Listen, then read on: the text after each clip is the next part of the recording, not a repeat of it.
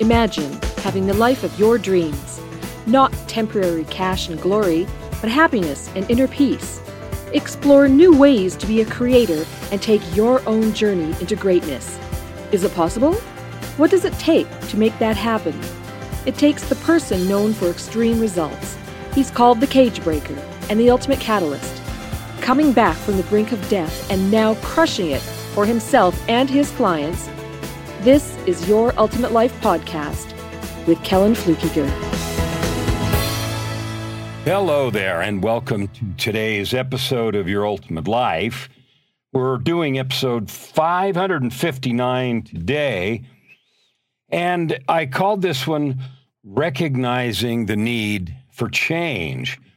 Now, yesterday we had uh, the folks that uh, Ben and James, who uh, run a, a, program for men about uh, loving Goliath and talking about change and getting rid of the shackles that we all live with. And the shackles are in our minds.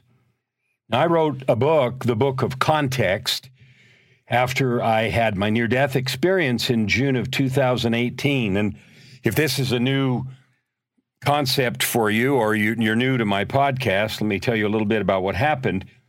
In June of 2018, Joy, my wife, and I went on a cruise and I got sick and came home with a fatal illness. And the doctor at the time, a month and a half later, or a month later, when I got out of the hospital, told me that the uh, mortality rate of what I had was 100%. The 10 day mortality rate was 100%. Uh, in other words, it killed everybody. And so my the fact that I, I died, meaning my heart stopped and so forth, was not a surprise.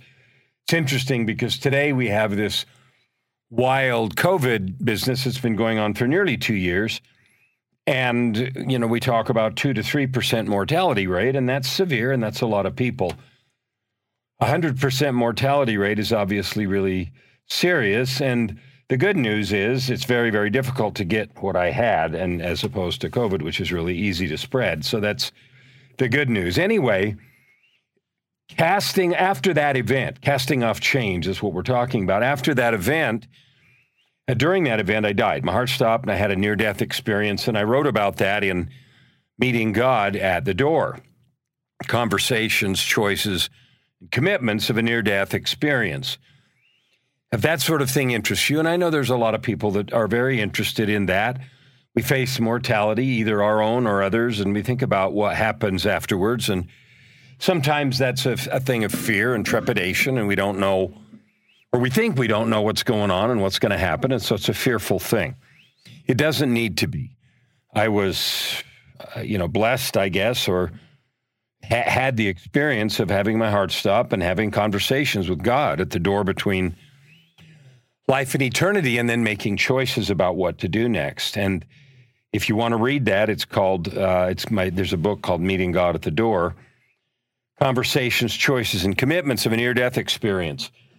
At the same time, I wrote the book called The Book of Context, which was something that came to me or was taught to me in the second of the three conversations.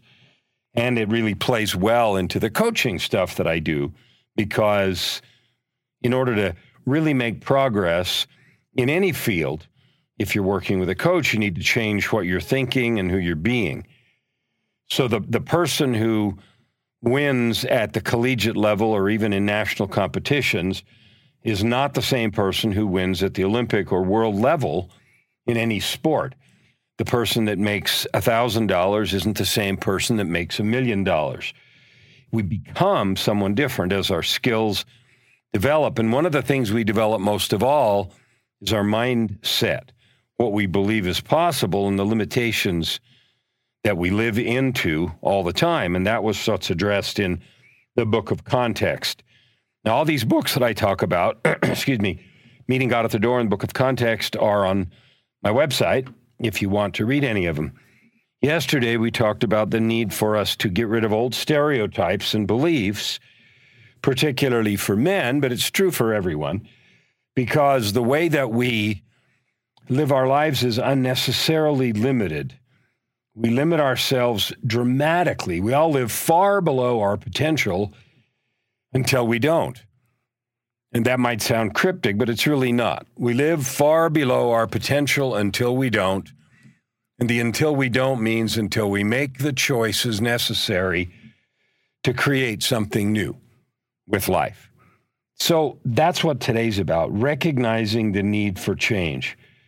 I want you to take a moment right now because this podcast is about helping you live the ultimate life a life where every day is exciting for you. You're thrilled to get up, you fly into your day, you live a life of purpose, prosperity, and joy that you create by serving with your divine gifts. I didn't used to live that way. I used to have part of that. I used to have money, which is only one piece of prosperity. I did not have purpose, and I certainly didn't have joy. We sometimes grow up with the myth that what we do, if it creates money, it also somehow brings happiness. And that producing or creating things that others value and pay us money for is sometimes the ticket to joy. It's not. I've said that repeatedly on this podcast, and I'll say it a million more times. Money doesn't buy happiness, it buys access. It allows you to have things and go places and create experiences. Those things aren't happy. Those things don't equal happiness. It's really easy to understand. If I go to a vacation in Hawaii and I'm not already happy, I'm not going either I'm not going with someone that I want to share the experience with. It's not in a good setup, and it won't be a good and powerful and happy experience. On the other hand, if I, and even if I have a ton of money and I buy Class A service and first class flights and top floor penthouses and all that nonsense, it's not happy. It's enjoyable, people running around serving you and all that stuff. And I've, I've had that kind of service. So I'm not speaking as a person who is just kind of talking wistfully. There was a time in my career when I had bodyguards, security. Uh, you know, I made those kinds of decisions. I had alarms installed and I couldn't go, you know, fly on this plane with a certain group of people and all kinds of restrictions because of, you know, my position. And there was lots of money that came with that. None of that was happy. But it wasn't happy not because the money was missing. It wasn't happy because my heart wasn't happy. I wasn't living into a purpose and I wasn't creating joy. I wasn't adding good to the world. I was being a big dog, yippee, but I wasn't adding good to the world. So, you right now, I don't know where you are in the scale of one to 10 of happy. If I ask you, are you happy? Do you thrill with every single day? I don't know what your answer is, but I'd invite you to tell the truth. You're only talking to yourself. If you're really happy, like, do you feel that sense of joy and happiness every single day? Some people think, well, you know, you only get that once in a while. That, I used to think that. It's not true. I feel it now all day. From the minute I wake up this morning, I got up, I woke up, and I was thinking about this podcast and some other stuff I'm doing today, some videos and composing and studio work and clients and helping my wife. We went yesterday to the stall and rearranged her. It's an antique stall she has you know, all of that was fun. It was joyful. It was time with her. We were doing the stuff we wanted to do, and it was beloved, it was beautiful, and it was joyful. We also have a purpose. When we say our prayer together as a couple, we think about our purpose, which is to help people just like you discover, develop, and manifest their divine nature and gifts to live this ultimate life of purpose, prosperity, and joy, which actually has not very much to do with money. We need to eat and we need to have a place to live. So I'm not suggesting it's joyful if you're starving. But we certainly don't need anywhere near the number of things and stuff that we think we need. Anyway, so recognizing the need for change comes out of this question Are you happy? Well, I don't know if you're happy or not. What are the chains? What are the beliefs? What are the barriers and boundaries that, that, that bound your life? What do you think is possible? Do you believe right now it is possible to live every single day in just absolute joy? Or do you think that only comes once in a while? Whatever you believe in, whatever you're experiencing right now, are you willing and interested in leveling up? Right? That's really the question. If you answer the question truthfully and you say, you know, I'm happy a little bit, but not really, there's lots of stuff I want to change. Well, that's a place to start. Recognizing the need for change is this episode. Sometimes, in fact, most often, uh, I work with people or talk to people and they have a set of beliefs. I can't do this. I was talking to a guy the other day that said, you know, I'm, I'm this old, and he gave his age. he had a very good job, very in demand thing, a very highly trained professional, advanced degrees and everything. So he made good coin, but he was not happy. And it wasn't about the money, it was about some relationship issues and other things in his life. And then I asked, well, what are you what do you think you can have? And he listed all these limits. I think it's too late for this, and I think I can't fix that, and relationship this, and I don't know if I'm going to have my financial security set for the future, even though he made a lot more, a lot more money than a lot of people make. And so all, all of those questions were only things in his mind. They were all beliefs. He was he was laying out on a table before me things that he believed. And I asked him, where did you get those beliefs? Where, where did those come from? Like what happened in your life? And so he listed some experiences and his thinking patterns and all the things, but every single thing that he listed was in his head. There was no empirical boundary. There was no thing that said, you know, that, that forced those things to be true. And we talked about that. And he laughed a bit ruefully, saying, Wow, you know, that is all in my head. And but it's still real. And he was arguing for those limitations, furiously arguing for the truth of those beliefs that were in his head. Now that's not unusual. We do that. We have beliefs that we have lived with for some period of time and we think they're real. Boundaries, I call them your context straitjacket. Context being the sum total of things we believe about our lives in a given situation. His context straitjacket made him believe truly that he was not able to get to some of the things he listed. And we explored where those beliefs came from, certain failures, certain limitations that had happened, but they were all in the past. And they actually had no power in the present except the power in his mind that he gave them. So I'm inviting you right this minute to ask yourself what your limits are. What are your limits of joy? Who limits the amount of joy you can have? Who limits the days of joy that you can experience? Who li- experience? Who limits the depth and power of the joy you can experience? Who's limiting the prosperity that you can create? Prosperity, both in the context of cash, but prosperity also in health and relationships and pure joy of being alive. Who is limiting that?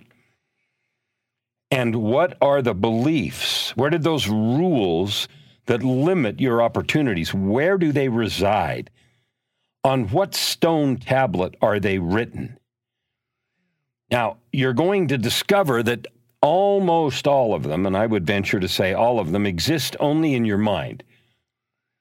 There is no stone tablet written by the divine that decrees you cannot have purpose, prosperity, and joy. Any limit on that is in your head. Now, you can argue with me if you want, but I know that that's true, and I'd love to talk to you about it. You listen to this and you'd like to chat about those things, then Make an appointment. Send me a message on Facebook. Get a hold of me. I'm easy to find and easy to talk to. I'd love to have a conversation because my mission, my goal is helping 10 million people discover, develop, and manifest their divine gifts in serving others. In other words, living that ultimate life of purpose, prosperity, and joy created by serving. So after you identify the limitations that you have, rather than argue for them and argue with yourself or with me or with anyone about why they are true, and in your case, why you're an exception to everything I said, let's ask a different question. Are they serving you? Are those limitations really serving you? That's the important question. Now, in one sense, because you're keeping them, the answer is yes, they are. You love them, you're married to them, you want them, and you keep them. But are they really serving you in the context of living your ultimate life? And if you tell the truth and you realize they're not, then you have recognized the need for change. You're saying, wow, I'm limited here. The limiting beliefs that I have are really all in my head. They're not really written in stone. They come from my past experience, they come from other things, but that's all in the past. There's nothing written in stone here now in this moment that says I cannot, should not, must not enjoy the purpose, prosperity, and joy that I want. And if I argue for those limitations, they will continue to limit me. So if you realize at this moment that you've got self imposed limitations that are not serving you, then I invite you to recognize you have the opportunity to change. Because something that I know is it's never too late. No matter where you are, no matter what has happened, no matter how old you are, it is never too late to shed the views, to shed the limits, to delete the old programming. Everything our guys talked about yesterday. Completely get rid of that. Disidentify with that old stuff. That right there is the big step. Disidentify with those old beliefs. They're not mine. I don't want them. I don't need them. I used to have them. I loved them. I cherished them. I kept them close. Now I dump them. I freely and completely release those old beliefs. When you do that, you've recognized the need for change. Then and only then are you ready to actually do some things. Because when we start doing things, if we make a declaration but our beliefs keep us stuck, the beliefs win every time what you really believe and what you wish for, if they're in conflict, what you really believe win, wins every time. So recognizing the need for change by identifying your limits, figuring out where you got them, realizing that's in the past, and making a clear commitment. They're done. I'm done. It's over. They're not serving me. I'm ready to walk into something new. That is a huge step forward. And tomorrow we're going to keep going with this. But that step right there is a big piece of progress towards your ultimate life.